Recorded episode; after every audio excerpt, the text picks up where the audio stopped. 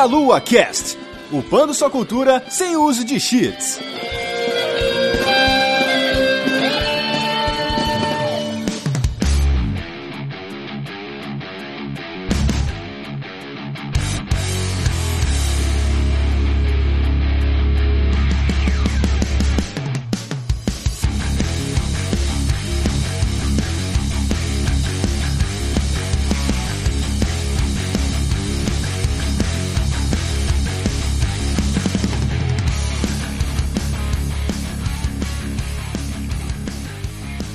Saudações, queridos ouvintes. Está começando mais um Meia Lua Cast. Eu sou o Renato Seveniani e hoje estou aqui sozinho para poder apresentar para vocês as entrevistas que eu fiz durante a CCXP de 2018 com alguns dos quadrinistas que estão lá expondo os seus trabalhos lá no Beco dos Artistas. Foram papos bem interessantes, cada um com sua peculiaridade, trabalhos diferentes de ilustradores, quadrinistas, roteiristas. Infelizmente eu não consegui fazer mais entrevistas, tive alguns problemas técnicos mas é, eu acho que deu um programa bem legal. Eu espero que vocês gostem também e confiram também o trabalho, né, de todos esses artistas que nós entrevistamos, porque vale muito a pena. E é isso, pessoal. Fiquem com nossos recadinhos.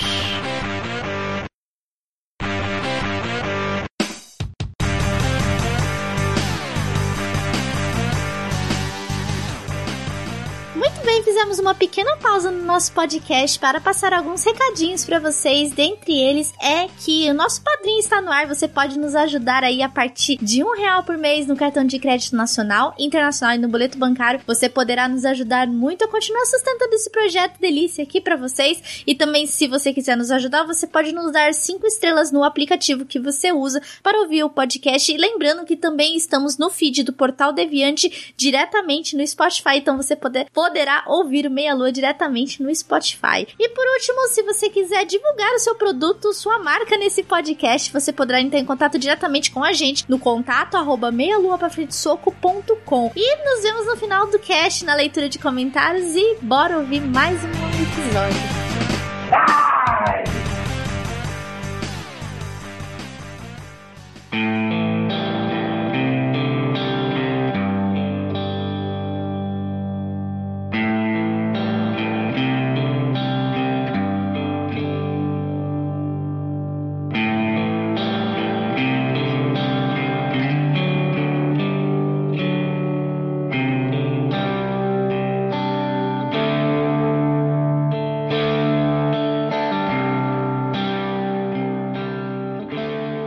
Pessoal, tô aqui com a Eliane Bonadil, ela vai falar um pouquinho do trabalho dela que tá apresentado aqui, dos trabalhos vindouros. Aqui na CCXP você tá com o Inventices, você pode falar um pouquinho sobre esse trabalho? Inventices foi feito especialmente com o público infantil, né? Devido à carência que a gente vê de quadrinhos eh, para criança mesmo, a não ser os do Maurício de Souza, que são maravilhosos. Mas fora esses, a gente vê uma carência, então a gente pensou na possibilidade de criar inventices para criança, né? É para um público que vai de zero até, até mais ou menos uns uns 9 anos, mas serve para quem quiser ler. E foi inventado por toda a minha família. Na verdade, a gente tava pensando no que fazer, então é, é, envolvi é o envolvimento da Nicole Bonadil, do Alex Mir, do Ricardo J. Souza também. E aí a gente pensou de fazer um quadrinho que mexesse com, com o imaginário infantil. A gente pensou de colocar tudo aquilo que a criança mais ou menos pensa e toda a criatividade da criança. Então, é assim, a Duda, que é a, a personagem principal, ela acredita que tudo tem vida. Então, o colchão, o cobertor, escova de dente, tudo tem vida. Então ela brinca com tudo isso. Então o quadrinho, ele é dividido em duas partes. A primeira, quando ela tá na realidade, interagindo com o adulto, é em preto e branco. Quando ela começa a imaginar, fica colorido. Então é mais ou menos como a criança pensa, né? Então eles brincam com tudo, a gente tentou fazer mais ou menos isso. Fora isso, é, eu tô já com mais dois projetos em andamento, que é um de ficção científica, chama Hologramas, então tá para sair logo agora em 2019, né? É um universo paralelo, onde os hologramas programas, eles mais ou menos, eles interagem com as pessoas. E é mais ou menos isso. Eu não queria falar muito bem que é uma surpresa. E tem um de terror também, que foi baseado num conto meu que saiu pela editora Andros, que também tá em andamento. Então é bem legal. É a história de mais ou menos uma mãe que ela tá desesperada porque ela fez um algo com os filhos dela e aí o final é surpreendente. É bem legal. Esses dois trabalhos devem sair no ano que vem, né? Conta um pouquinho sobre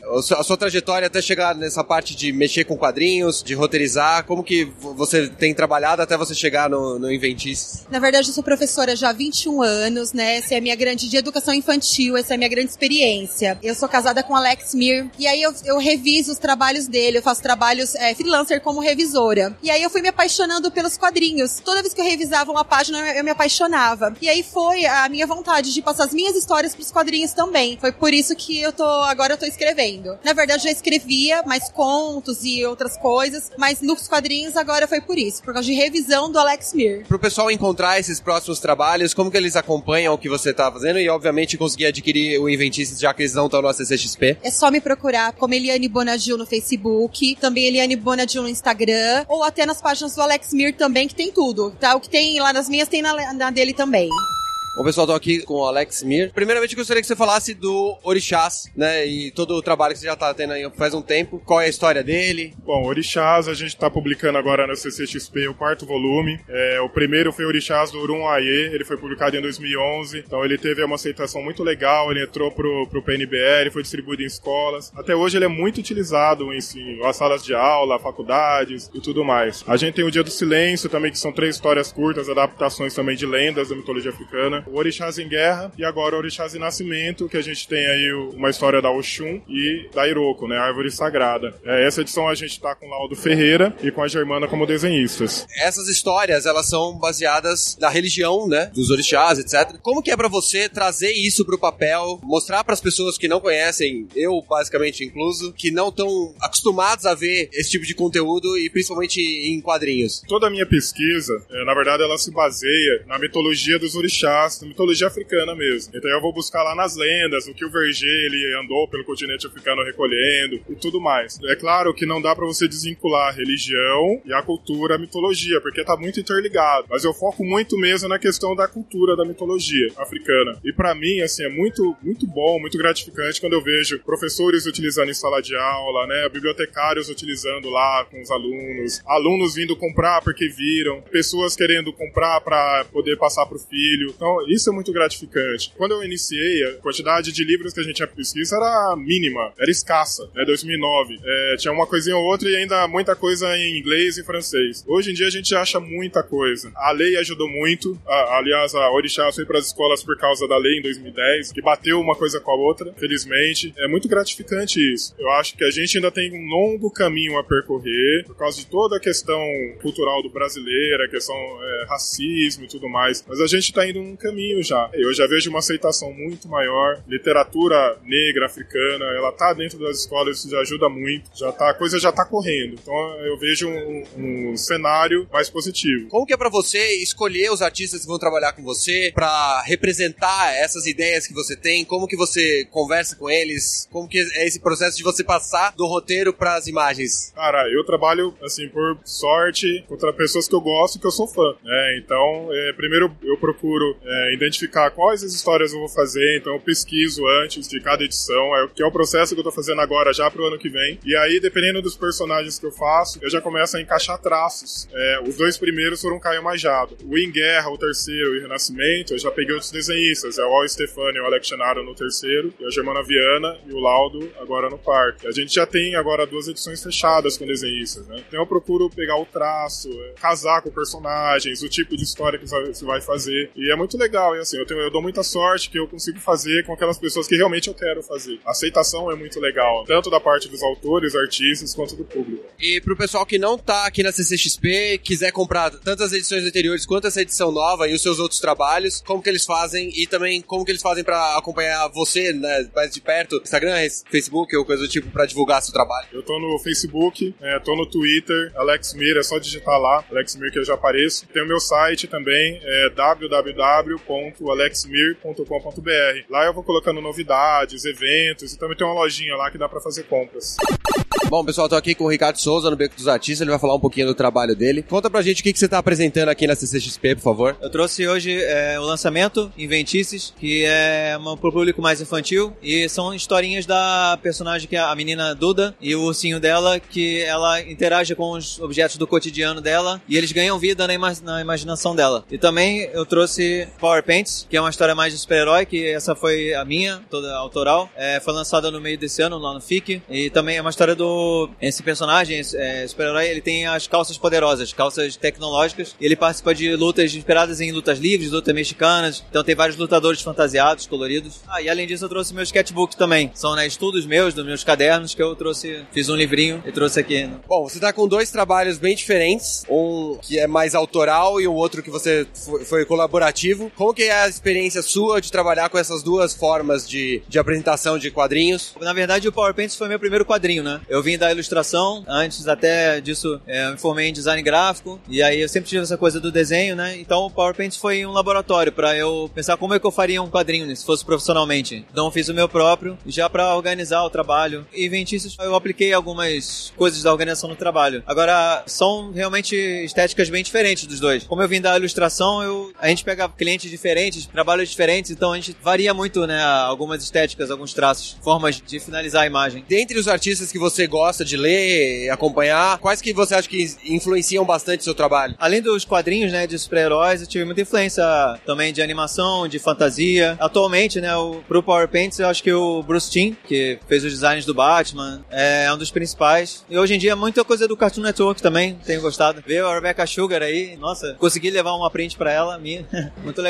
E pro pessoal encontrar o seu trabalho, comprar, já que eles não estão aqui na CCXP, e também deixa o contato de rede social, por favor. Ah, eu tô no Instagram, é Rick J. Souza, Souza com Z. Meus quadrinhos tem o PowerPaints à venda pelo meu site, que é ricardojsouza.com. Tem uma abinha lá, mas em breve eu coloco uma lojinha online também.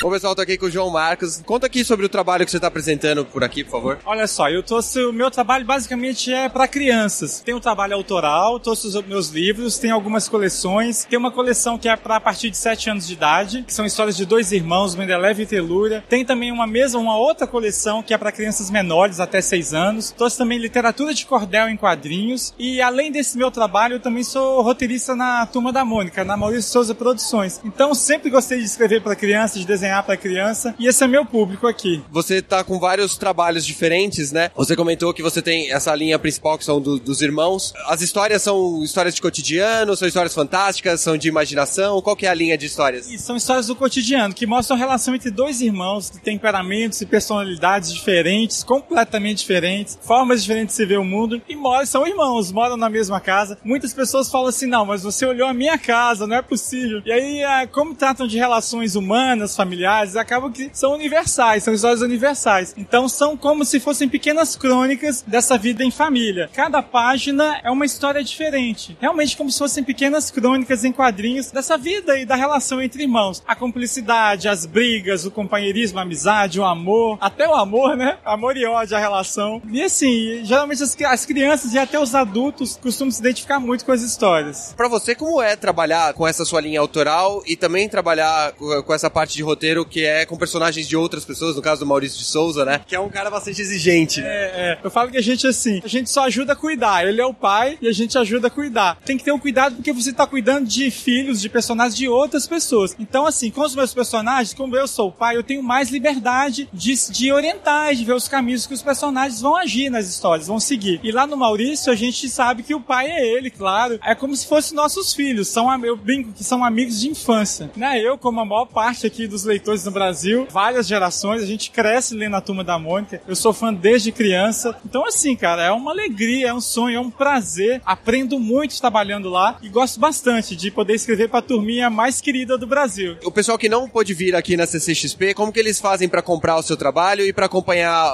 esse trabalho também nas redes sociais? Olha, tem tanto em livraria física quanto nas livrarias virtuais, na Amazon, Cultura, Saraiva, a gente conta também. E tem também meu Instagram, João Marcos Mendonça, no Facebook Facebook, no Behance, sempre com esse nome, procurando lá vão me achar. E vai ser um prazer conversar, mostrar o trabalho. Tô sempre aberto para isso. Bom, pessoal, estamos aqui no Beco dos Artistas, falar com o Fábio Sombra. Conte um pouquinho aqui do trabalho que você está apresentando na CCXP, por favor. Meu trabalho, que eu faço em parceria com o João Marcos, é o seguinte, a gente chama de quadricordel, que são quadrinhos em formato de cordel. Esses livrinhos que a gente trouxe aqui pra Comic Con, eles são as aventuras do seu Vivinho, que é o pescador mais mentiroso do mundo. E o que é mais engraçado é que nesses folhetos, a gente usa a linguagem da xilogravura e os textos são todos rimados também também como no cordel. Então é, uma, é um mix, né? Essas edições que a gente trouxe aqui pra Comic Con, a gente resolveu fazer ela da, de maneira bem tradicional. A gente imprimiu em casa, cortou, grampeou. A gente trouxe uma, assim, uma, uma tiragem mais ou menos 200 e poucos e praticamente está esgotado aqui, né? Além desse trabalho que vocês estão aqui, vocês já fizeram outros trabalhos juntos, né? E você faz um trabalho com esses bonecos que é bastante interessante. Você pode explicar pro pessoal, por favor? É um trabalho interessante, é o seguinte: eu faço os bonecos, os personagens em papel machê, com articulação, eles falam. Depois eu fotografo esses bonecos com os fundos também é, cenários de papel machê e a gente fotografa isso. Então as ilustrações do livro são feitas a partir de fotos dos bonecos. É uma mistura de cultura popular com cultura tradicional, como assim, é a mistura do arrojado com o arretado. Conta um pouquinho pro pessoal para conhecer um pouco melhor do, do, seu trabalho anterior a esses. Como que você chegou a fazer essa parte dos cordéis, do, dos quadrinhos? Eu sou fascinado por quadrinhos uh, e cordel também. Quando eu tinha 10 anos, eu moro no Rio de Janeiro, eu não tenho aquele contato com cordel que a maioria das crianças do Nordeste tem, mas eu fui à Feira de São Cristóvão, que é assim, é o centro do nordestino do Rio. E lá eu vi os folhetos pela primeira vez, eu fiquei encantado com aquilo, cara. É escrever uma história com rimas. E aí, mais tarde, quando eu me tornei escritor de livros infantis e juvenis, eu comecei a receber encomendas para fazer textos. Então, fiz adaptações, por exemplo, de contos de, de fadas russos em cordel. Uma coisa muito, muito grande. Muito que eu faço hoje é com rimas. E para o pessoal acompanhar o seu trabalho mais de perto, você tem um site, uma rede social que o pessoal possa acompanhar? Sim, é, o meu nome é Fábio Sombra. Então, se você procurar Fábio Sombra, você vai encontrar um montão de coisas no YouTube, vai encontrar vídeos sobre o, como eu faço os bonecos, vídeos com música, tem bastante coisa. Fábio Sombra. Procura no YouTube que vai ter muita coisa lá. Vou falar com o Hector e com a Camila, e eles vão explicar um pouquinho aqui do trabalho deles. Quais são os trabalhos que vocês estão apresentando aqui na CCXP? De qual é a história, o plot? De novidade aqui na CCXP, eu tô com o Gibi de Menininha, que é a coletânea de histórias em quadrinhos sobre terror e putaria, feito só com mulheres. Eu sou responsável pela capa. Eu também fiz a capa daqui do Sinistra, e também participei como história em quadrinhos dentro do volume 5 do Maiara Annabelle. É uma história extra que foi escrita pela Bianca Pinheiro e desenhada por mim. Também é uma história de terror, além das prints, é claro, desenhos originais e tudo mais. Oi, eu sou o Hector Lima, eu sou roteirista e eu tô lançando a revista Sinistra. Ela é uma coletânea é, com seis quadrinhos de vários autores e autoras. Tem duas matérias, tem uma galeria da Camila, que fez a capa também. Pretendo que ela tenha uma certa regularidade, essa revista. Eu tô ainda decidindo é, o quanto vai ser. São histórias de mistério, de terror, coisas sombrias e trevosas. A gente faz parte de um grupo que chama Fictícia. Você consegue encontrar nossas coisas no fictícia.org. Tem uma lojinha nossa lá. E eu também trouxe quadrinhos meus, como Mulher Homem, Barão Macaco, Sobre Brasilis, que eu fiz junto com o Pablo, da Mariana Belli. Além do, do trabalho que vocês estão apresentando aqui, vocês têm um histórico já de arte, de roteiros, etc. Como que foi para vocês caminharem na direção de fazer quadrinhos? Eu desenho desde criança e desde criança faço quadrinhos ou com histórias de terror ou tirando sarro dos parentes. Era a minha principal diversão. Então foi um caminho muito natural, assim. Eu olhava a Turma da Mônica, por exemplo, eu gostava, mas não era terror o suficiente para mim. E aí quando eu entrei na faculdade, eu tive contato com pessoas que eram o antigo contínuo, que eles me apresentaram coisas como Sin City. Porque até então eu tinha mais contato só com comics, não ia muito pra coisa mais noir, pesada, assim. É, é tão simples, mas só de apresentar aquilo eu falei, caramba, dá pra contar outras histórias além dessas. E aí foi quando eu realmente me envolvi com quadrinhos, com a cena independente brasileira. E desde então tô aí pelo prazer de contar histórias e também para tentar calcar um espaço dentro da indústria.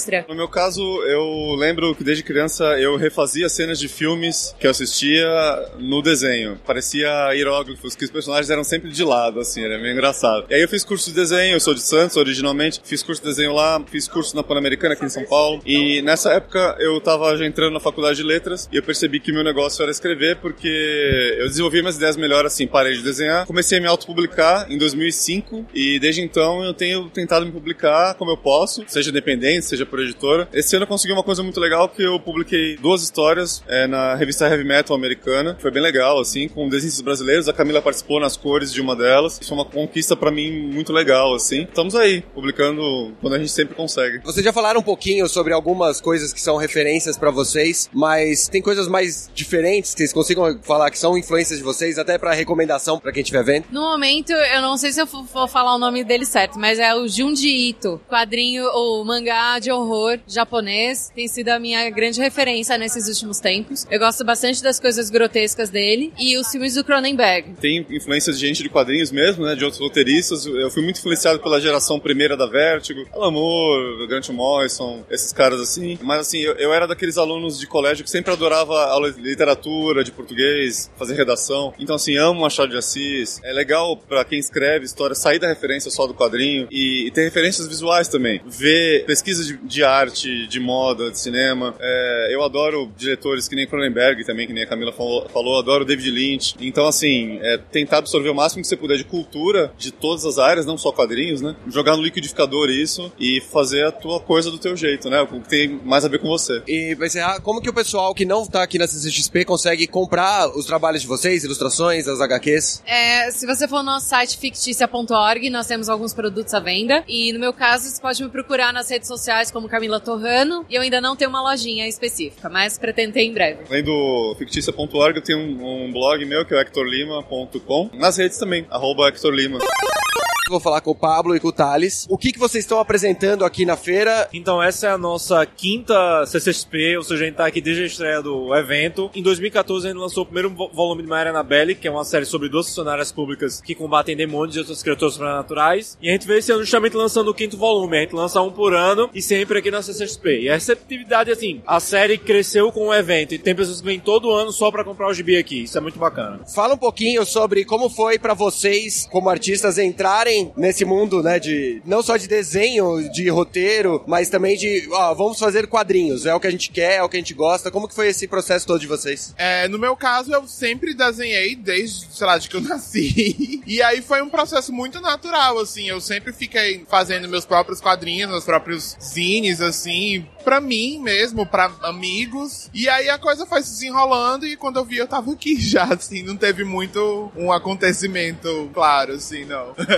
Basicamente é a mesma coisa. É, no, no, meu caso eu não desenhava, mas comecei a escrever e aí veio a necessidade de fazer quadrinhos e entrar em contato com pessoas que desenhavam para poder fazer parceria. A gente se conheceu em 2013, fez um fanzininho juntos e depois disso foi, começou Mayara Annabelle. Em relação às influências de vocês, o que, que vocês gostavam de ler? Quais são as, os artistas que inspiravam vocês para definir o estilo de vocês, né? De escrita, de desenho, de cores? No meu caso, eu basicamente cresci principalmente lendo quadrinho americano, um pouco de mangá também, mas no caso específico de Mayara Annabelle, que é um trabalho que a gente vem fazendo há cinco anos, eu já tinha produzido outras coisas e estava caminhando por uma linha de tipo querer fazer histórias que se passassem no Brasil. Eu gosto de dizer que antes disso eu estava queimando todas as minhas referências para fazer, não, agora eu sou o Pablo. E a ideia original é do Thales, e aí quando ele me apresentou, eu disse, porra, massa, dos funcionários públicas, que é um funcionarismo público, é uma coisa bem comum no Brasil, né, no imaginário nacional, e aí foi daí que veio. Então as referências elas estão aí, mas não tem tipo, ah, eu estou me inspirando e autor tal para fazer isso, não sei o quê. Eu sou otaku, e aí eu sempre li mangá e assisti muito anime e tal, e essas sempre foram minhas influências, eu sempre quis fazer os meus próprios também. E aí, eu, como, como eu te falei, eu tava eu sempre fazendo quadrinhos e tal, aí eventualmente eu conheci o Pablo, sei lá, em grupos de Facebook, e aí a gente começou a se falar pra produzir juntos, e eu tinha essa ideia do Marina Belli, que é tipo, é só um monte de transtorno pós-traumático meio de trabalhar com funcionarismo público, e aí misturado com animes e mangás, e aí a gente foi conversando e o resultado é os quadrinhos. E pro pessoal que vai ver esse vídeo em casa e não tá aqui na CCXP, como eles fazem pra conseguir as, as HQs de vocês? Maiara Annabelle é o nome do quadrinho, ele tem redes sociais no Instagram, Facebook, tá? É Maiara Annabelle tudo junto. Pode encontrar a gente também no Twitter e no Instagram, é só procurar Pablo Casado ou Thales Rodrigues. No próprio perfil do Maiara Annabelle a gente tá linkado também. A gente tem uma lojinha no Ilúria, que é maiarianabelle.iluria.com. Então quem quiser tem todos os cinco volumes, tem camiseta, tem adesivo, pode procurar lá.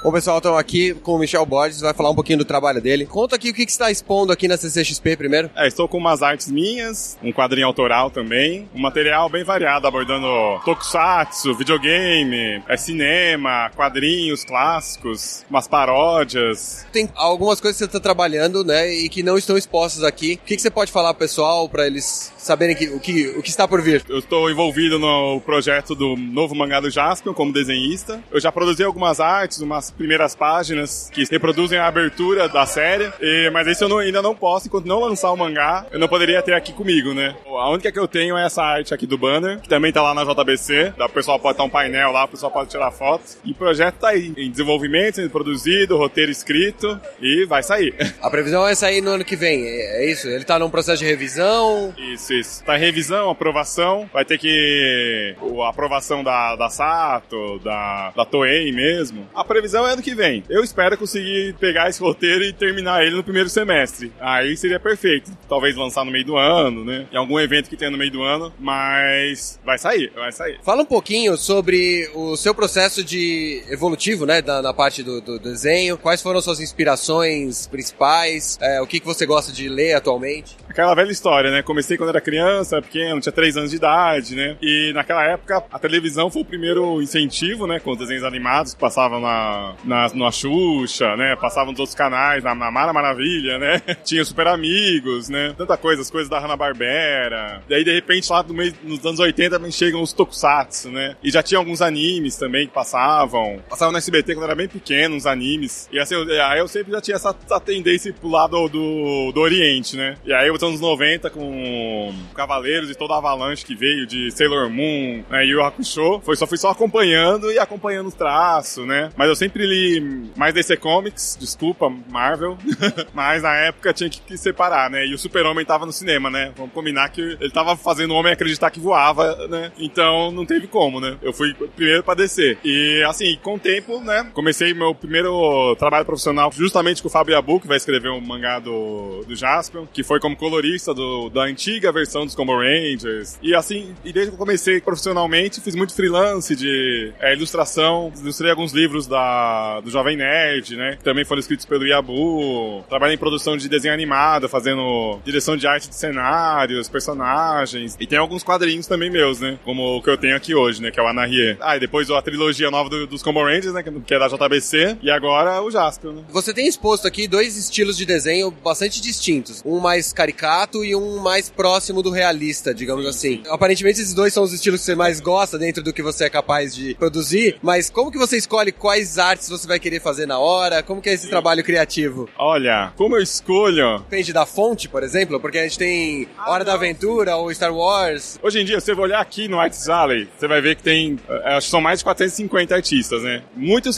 fazem muitas fanarts, reproduzem eh, imagens icônicas dos personagens, né? E aí eu fico meio desanimado quando eu vejo que alguém já fez alguma coisa. Então eu falo, mas como é que eu vou fazer algo que, né, que eu quero? Aí eu, tipo, eu não tenho vontade de desenhar, se eu, quando eu vejo, sabe? Então nessa busca para ser único, eu procuro ir ao oposto do meio, digamos, do que já é. Por exemplo, hora de aventura, eu tenho um Jake aqui, fazendo as panquecas dele. Eu peguei e fiz ele realista. Bem a, no estilo gravura, que é a, a gravura do Gustavo Doré, lá do, do século XIX, né? Pra gente ver o Jake como seria um animal de verdade, né? Com o fim lá atrás acordando de manhã. Então eu gosto de fazer esses extremos, assim, né? Mas alguns até eu tenho é, em estilo cartunesco, que eu, você até encontra em estilo cartunesco nas produções originais, que tem Zelda mesmo, né? Eu tenho aqui o Link, mas eu fiz em outro estilo, estilo mais próprio, mas que a diferença é que é uma charge, não é só um, uma, uma pin-up. Então aí isso me anima, quando eu tenho uma ideia de uma piada, né? De contar, trazer um humor, né? Uma situação cômica da, daquilo que a gente já conhece. Aí isso também me anima a fazer. E aí eu também prefiro fazer já cartunesco,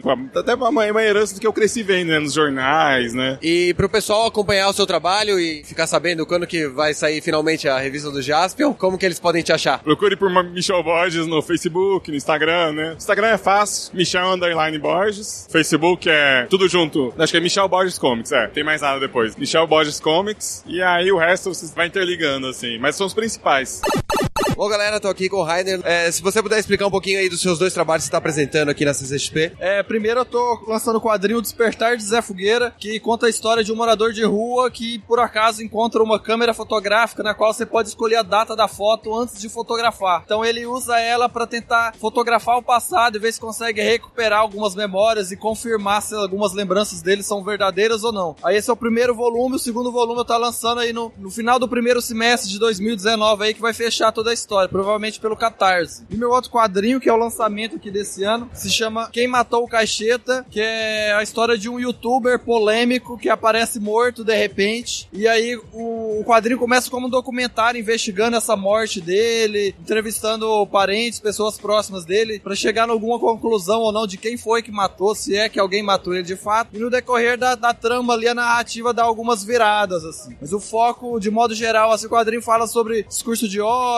intolerância, machismo e preconceitos de modo geral, assim. Além dos trabalhos que você está apresentando aqui, qual foi o seu trabalho anterior que trouxe você até os quadrinhos, sua formação? Como que você decidiu, não, vou escrever histórias em quadrinhos? É, eu trabalho com ilustração já tem 10 anos, né? Geralmente ilustração para jogo, para livro e revista também. E sempre gostei de escrever também. Essa coisa de contar história sempre foi algo que eu gostei. Que tinha ali na ilustração também, né? Tem o lance da, da narrativa na ilustração. Mas uma forma que eu, que eu encontrei de juntar as duas paixões, digamos assim, da escrita e, da, e do, do desenho foi o quadrinho, né? Então é a forma também mais prática, digamos assim. Porque se eu for fazer um filme ou uma coisa maior, existe mais investimento, né? Então quadrinho é a forma mais acessível para eu fazer uma história. Dentro do que você lê de quadrinhos, quais são os autores que você gosta mais, que te inspiram, que você acha que seu trabalho puxa mais pra direção deles? Cara, é muita gente, é difícil assim, de eu imaginar alguém específico, mas eu leio muito, ultimamente, quadrinho nacional mesmo, assim, eu tento, principalmente nesses eventos como na CCXP, conhecer o máximo de artistas possíveis, e um que eu acho que, que inspira muito, desde quando eu li o trabalho dele, eu dei até uma, uma mudada na forma de ver as possibilidades de narrativa e tal, que é o Marcelo Quintanilha, que é, tipo, o meu preferido, assim, do autor, e o quadrinho dele, Talco de Vidro, é meu quadrinho favorito, assim. Com certeza influencia muito, assim, desde que eu li, mudou muito minha forma de ver as possibilidades do quadrinho. E pro pessoal que tá em casa, quiser adquirir as suas HQs, como que eles fazem? Sim, pode entrar em contato comigo mesmo pelo, pelo Facebook, tem meu site também, que é rainerpeter.com.br. O Quem Matou o Caixeta tinha alguns exemplares na Amazon, o meu editor falou que acabou o estoque dele, eu não sei até quando que vai ter, mas comigo, nos eventos, deve ter. É Rainer Peter no Facebook, no Instagram, em todas as, as redes. Bom, pessoal, tô com a Gabriela Gil aqui no Beco dos Artistas, ela vai falar um pouquinho do trabalho dela. Conta o que que tá sendo exposto aqui na CCXP, por favor. Hoje eu trouxe de lançamento a Girafa Belka, que é o meu primeiro quadrinho, que eu fiz inspirado numa história que eu já tinha feito uns anos atrás, para um livro ilustrado, e aí eu resolvi transformar agora o dia a dia da girafa em quadrinhos. Então são histórias divertidas, né, de como uma girafa viaja, de como uma girafa mergulha. São histórias sem o texto escrito, pra galera se divertir aí por todas as idades. Aqui também você tem um, um livro que é mais infantil também, para perguntas, né, para aprendizado. Qual é o inseto? Que eu fiz pensando bem nos pequeninos, né, quando eles estão começando a descobrir o mundo, que é para descobrir o inseto a partir da silhueta. E aí também tem um espaço em branco se você quiser desenhar esse inseto que você imagina que seja. E aí quando você vira a página, você descobre o inseto. Conta um pouquinho sobre como que você começou como ilustradora, você é fotógrafo também? Fiz artes visuais, né? E quando eu entrei na faculdade eu queria muito ser fotógrafo. Então é uma coisa que sempre me acompanhou, mas aí depois eu descobri a ilustração. E aí os livros infantis, tudo isso me encantou. E aí alguns trabalhos eu resolvi juntar as duas coisas também, né? Então já faz um tempo que eu resolvi, uns quatro anos que eu resolvi, falar, não, vou trabalhar com ilustração mesmo. Tem dado certo até agora. Dentro da ilustração e da fotografia, quais são os artistas que você mais acha que influenciaram o seu trabalho ou que você mais gosta? Nossa, tem muitos, né? É, mas tem um específico, o Odilon Moraes, que foi um dos meus primeiros professores, né? Quando logo que eu tava na faculdade fiz um curso com ele. E o Fernando Vilela também. Então eles me ensinaram muito. E aí tem Oliver Jeffers, tem... Nossa, tem, tem muita gente que agora eu nem, nem lembro muito assim, mas...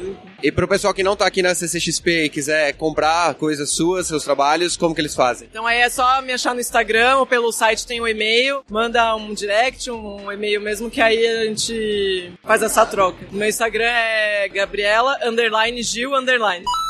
Bom, galera, eu tô aqui com o Felipe Fogosi, ele vai falar um pouquinho do trabalho dele desde o Aurora. Em 2014, se não me engano, a gente conversou sobre o Aurora que estava sendo lançado e agora você tá aqui apresentando na CCXP mais dois trabalhos. Se você puder contar pra gente o que, que são esses dois trabalhos novos. Claro, eu que agradeço. Obrigado aí pelo espaço. Enfim, mais um ano de Comic Con, né? Eu tô lançando agora o Outro Dia, que é uma história que eu ganhei um prêmio do Ministério da Cultura com ela. E é uma parceria com a Lion Comics, é a primeira publicação desse selo novo. Tá super bonito, capa dura, uma história sobrenatural de um jovem que encontra a morte e ela leva ele a revisitar o passado, todos os momentos decisivos da vida dele. Não posso falar mais para não dar spoiler, mas pra galera que tá em casa quiser adquirir, não só ele, como o Comunhão, que é o meu segundo, né? O trabalho depois do Aurora, é uma história esse aqui de terror psicológico, com um pouco de gore, decapitação, mas é uma história muito bacana também. E o Aurora, que foi o primeiro, uma história de ficção científica com teoria da conspiração, sociedades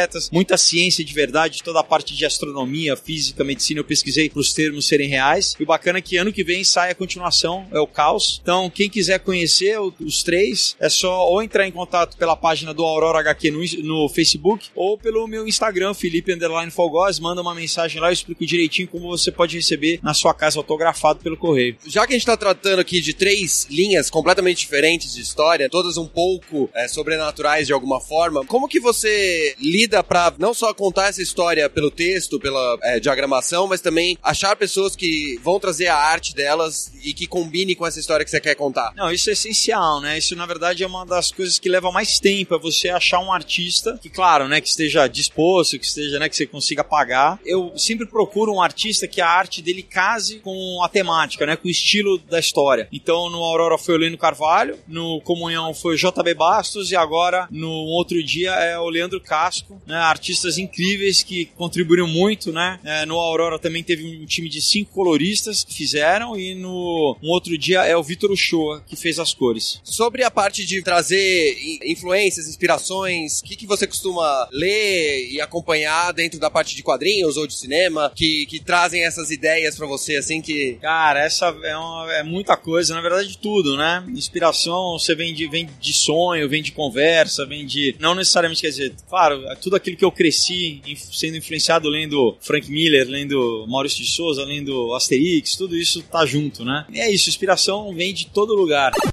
Bom, galera, tô aqui com o Tom Gomes, ele vai falar um pouquinho do trabalho dele aqui na CCXP. Qual que é o quadrinho que vocês estão lançando aqui na Comic Con? Sobre o que, que ele se trata? Bem, o lançamento agora é o Corruption. Ele estava no Catarse agora, foi financiado pelo Catarse por uma centena de apoiadores. Imagina que um grupo seleto de políticos poderosos controla o meu destino, o teu e da população em geral. Eles utilizam o dinheiro não só para gastar com carros e viagens, etc., mas para invocar uma entidade profana pagã do tempo babilônico. E só uma pessoa sabe disso, uma figura mascarada que mata os políticos de uma forma incomum, não com armas, pistolas, etc. Ele usa a ciência para matar os caras. Utiliza de matemática, física elementar, bioquímica para matar eles sem deixar rastro nenhum. Ele é o anti-herói desse quadrinho, né? Do outro ponto de vista da história, a gente tem um detetive de Brasília que trabalha no setor de inteligência, que vive uma vida depressiva, porque o quadrinho se passa num período do Brasil em que a corrupção e a miséria tá 16 vezes pior do que tá agora. O negócio tá pegando mesmo. Então o detetive vê uma chance de melhorar a situação dele, resolvendo esse caso dos políticos que estão morrendo de uma forma misteriosa. Então começa um jogo de gato e rato bem inteligente entre essas duas mentes inteligentes brigando, né? O mascarado tentando eliminar os políticos e o detetive tentando resolver o caso. Por que esses caras estão morrendo de forma misteriosa? Como é que você pensou que você cairia nessa parte de quadrinhos? Você sempre gostou? O que, você costumava ler? Olha, eu sempre gostei mesmo de, le de literatura. A minha área é, é literatura, ficção fantástica, dark fantasy. Eu iniciei com RPGzão. Eu aprendi inglês com Ocarina of Time no, RP, no Nintendo. E quando eu encontrei o RPG de mesa no tempo do ensino médio, e desengatei. Fui embora, sabe? Fui embora pra, mais pra literatura. Tanto é que eu escrevi um livro que virou um quadrinho, né? Que é Isolda, a Canção da Espada. Lancei, lancei ano passado. Só que o livro ainda não foi lançado. E engraçado é que o livro que era pra ir na frente ficou,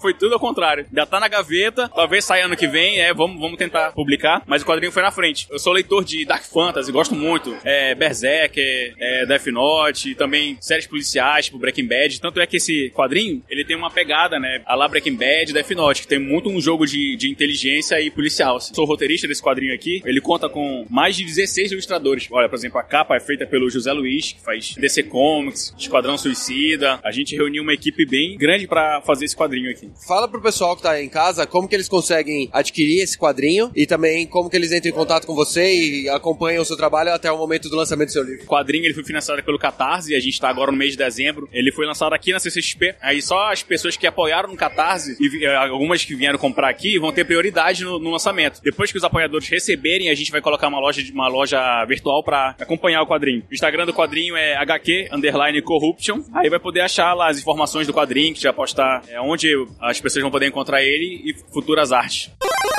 Bom, pessoal, tô aqui com a Vi Marquette. Olha só que bonito. Quanto tempo? Só por Skype as últimas vezes, agora pessoalmente. Primeira vez vendo membros do Meia Lua pessoalmente, que moramos em estados diferentes, um prazer enorme. Muito bem, Vi. Você está aqui como ilustradora, expondo o seu trabalho. Então, diga pro pessoal o que, que você tá trazendo aqui. Então, é minha primeira vez na CCXP, é um prazer enorme estar aqui. Eu tô principalmente lançando um livro de tirinhas, que é Faz Parte da Vida, porque eu só vi. Hum, né? Trocadilhos, tem que ter. E são tirinhas de humor cotidiano. Eu posto algumas no meu Instagram. E o livro, é claro, tem algumas exclusivas, né? Da versão impressa. Então tem tirinhas de várias categorias. Então tem dia a dia, bichinhos de estimação, é, relacionamentos, e é isso. Além disso, você também tá vendendo algumas ilustrações, etc. Isso, eu tô vendendo prints, eu faço super gatinhos, que são gatinhos vestidos de super-heróis. Eu tenho um gatinho Harry Potter. E eu tenho alguns outros autorais, até. Eu tenho o Mano do Céu, que é um humano nas nuvens. Me abraça, que é um cactus. Então, umas artes, assim, divertidas. Conta pro pessoal um pouquinho de como que você resolveu fazer essas tirinhas, qual foi o processo todo de você falar assim, não, agora eu vou escrever coisas minhas além de ser as ilustrações, né? Ter mais texto. Olha, é engraçado. Tudo que eu comecei a fazer e que deu muito certo foram as coisas que eu pensei assim: ah, eu vou fazer isso aqui porque é algo que eu vou gostar de fazer. Então eu falei: ah, eu gosto de desenhar gato, eu vou desenhar gato. E aí, tipo, foi uma das ilustrações que mais fez sucesso. E a mesma coisa com as tirinhas, foi quando eu consegui, eu comecei a conseguir um pouco mais de visibilidade com as tirinhas, né? Então foi algo assim, é, são coisas engraçadas que eu ia anotando. Eu mando mensagem pra mim mesma no WhatsApp de coisas engraçadas que acontecem. Aí eu comecei a desenhar essas tirinhas, assim, mais como uma brincadeira, e aí acabou virando um processo mesmo semanal. E dentro do seu estilo de desenho, o que, que você acha que te influencia, além da- dessas histórias de cotidiano para as tirinhas, mas em questão de artistas, de cores, roteiristas? Olha, essa é uma pergunta que você me pegou, sabia? Porque eu tenho péssimo hábito de olhar várias coisas, assim, no Pinterest, coisas muito variadas. E eu não sigo muitas pessoas. Mas eu sigo alguns quadrinistas que fazem algo muito semelhante, assim, em termos de tirinha no Instagram pra web. Então eu sigo a Sarah Anderson, eu sigo o arroba dele é Adam Tots. Eu sigo o Adam Ellis, a Dame Lee, então eu sigo alguns outros que fazem pro Instagram também. E pro pessoal te encontrar e comprar o seu livro, como que eles fazem, já que eles não estão aqui? Pois é, né? Fora da CCXP é mais comigo mesmo. É seguindo o Instagram, é o arroba vi com CH, e mandando inbox mesmo, por enquanto. E, ou lendo e acompanhando no Insta mesmo, que eu posto lá toda terça-feira.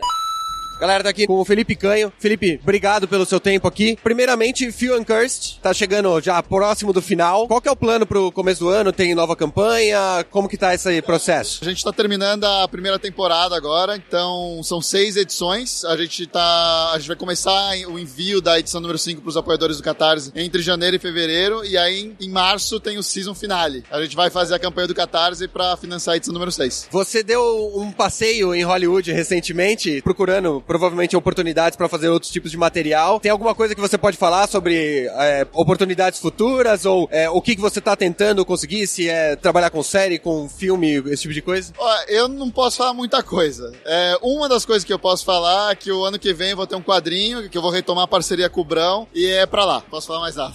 Bacana. E aqui na CCXP, é, você tá lançando o Adágio, que é um trabalho conjunto com mais quatro artistas. Queria que você falasse um pouquinho do que é o Adágio e como que foi trabalhar com tanta gente boa, né, junto com você. Cara, o Haddad, ele é uma ficção científica com, com drama, né? A parte da ficção fica por conta do background da história. É um futuro onde as pessoas podem gravar e postar os sonhos online e fazer lives. E isso muda o entretenimento. As pessoas simplesmente param de assistir filme, série, conteúdo produzido e assistem os sonhos umas das outras. Então as celebridades desse, desse futuro são sonhadores mais lúcidos ou sonhadores que têm os sonhos mais esdrúxulos e tal. E aí nesse contexto a gente tem uma garota, a Kaia, que o sonho dela é se tornar uma dreamer famosa. E aí eu não posso falar muita coisa, mas ela acaba criando o gênero de terror dentro do aplicativo Haddad. E aí só lendo agora pra saber o resto da história. Trabalhei com a Sara Prado e com a Natália Marques, elas, tá, elas assinam a arte da realidade, né, do futuro. E o Brão faz as aquarelas dos sonhos. Então todas as sequências de sonhos ficam por conta do Brão. E foi espetacular trabalhar com essa gente tão boa, né? E todo mundo muito profissional, todo mundo muito abraçando o mesmo projeto. A gente virou várias madrugadas para conseguir estar tá aqui lançando no, na CCXP. Então, assim, é sempre muito gratificante. Todos eles eu quero trabalhar de novo. O Brão eu já vou retomar parceria nesse projeto lá pro, pros Estados Unidos. A Sara, eu quero muito trabalhar com ela de novo. A Natália, cara, acho que é a terceira, quarta vez que a gente faz coisa junto. E o Davidson, que assina o lettering, eh, fez todos os meus quadrinhos. Então a gente vai continuar essa parceria. E para quem não tá aqui na CCXP, né, e quiser adquirir os quadrinhos que você tem, não só o Adágio, como todos os outros, lógico, o and Cursed, a campanha do Catarse 6, você pode comprar todos juntos, né? Mas os outros, como que as pessoas podem ter acesso a essas histórias? Não, o Haddad, ele foi um projeto contemplado no PROAC, então por conta disso ele já tá pronto, a gente tá lançando aqui, mas mesmo assim eu vou usar o Catarse como canal de distribuição. Então na segunda-feira mesmo, dia 10, logo depois da CCXP, eu vou lançar uma campanha no Catarse sem meta, a meta é 30 reais, e só vai ter um pacote de recompensas, que é o livro. Essa campanha vai ficar no ar aí uns 30, 35 dias, e em janeiro mesmo eu já vou fazer os envios para todo mundo. Então é uma pré-venda.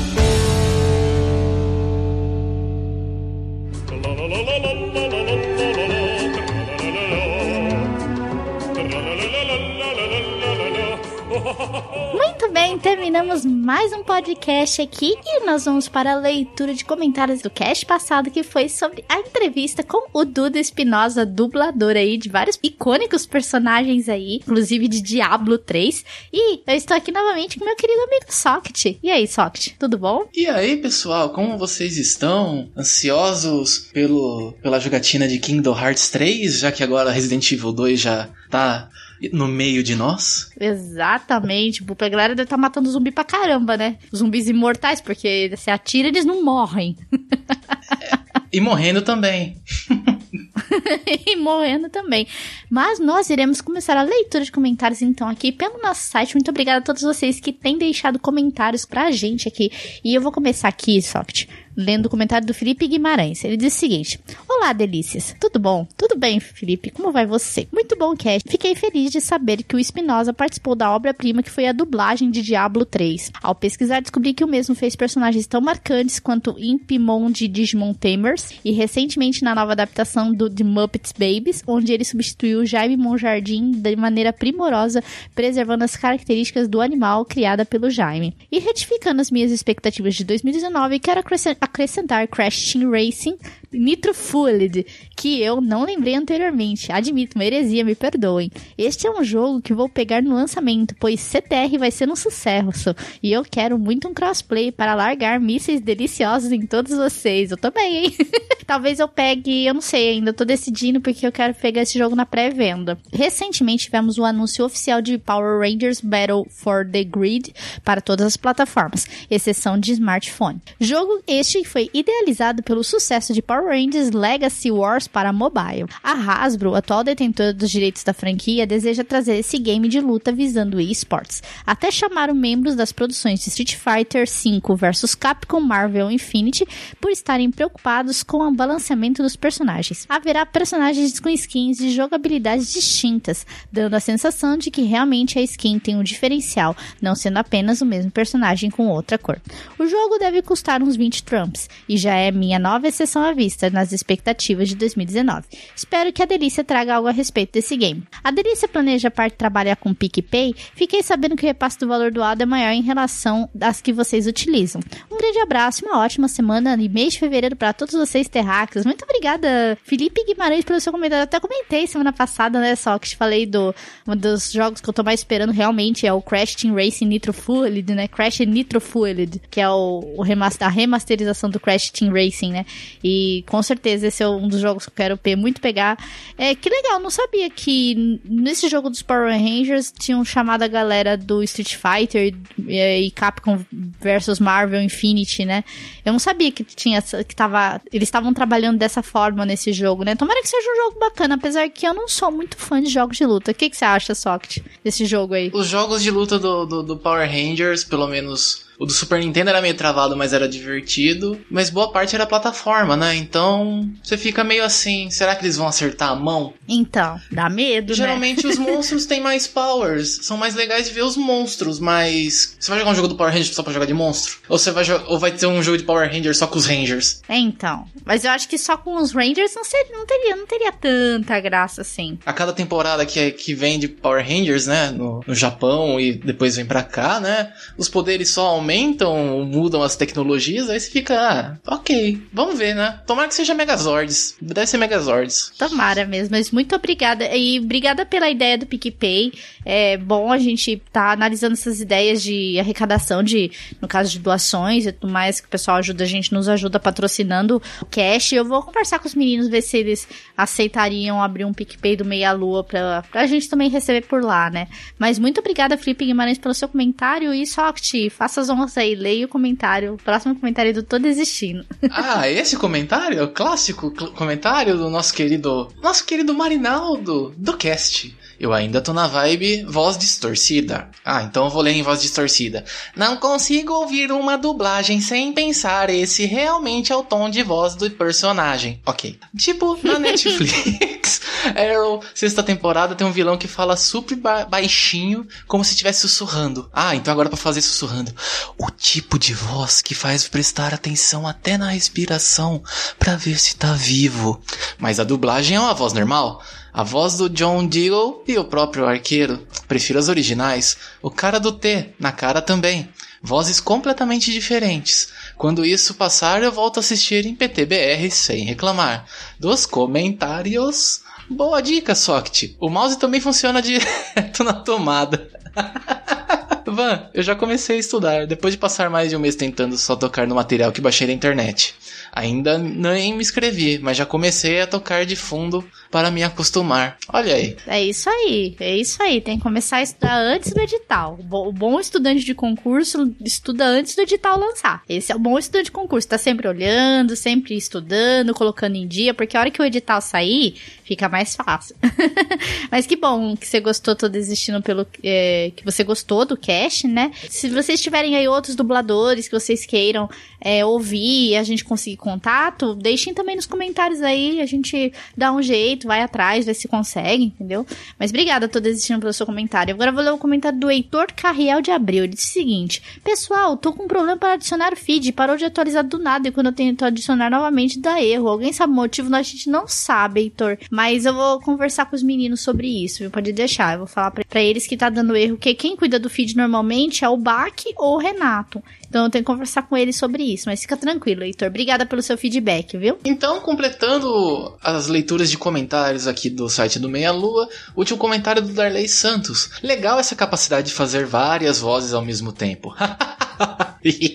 Yeah. Não, desculpa, me empolguei.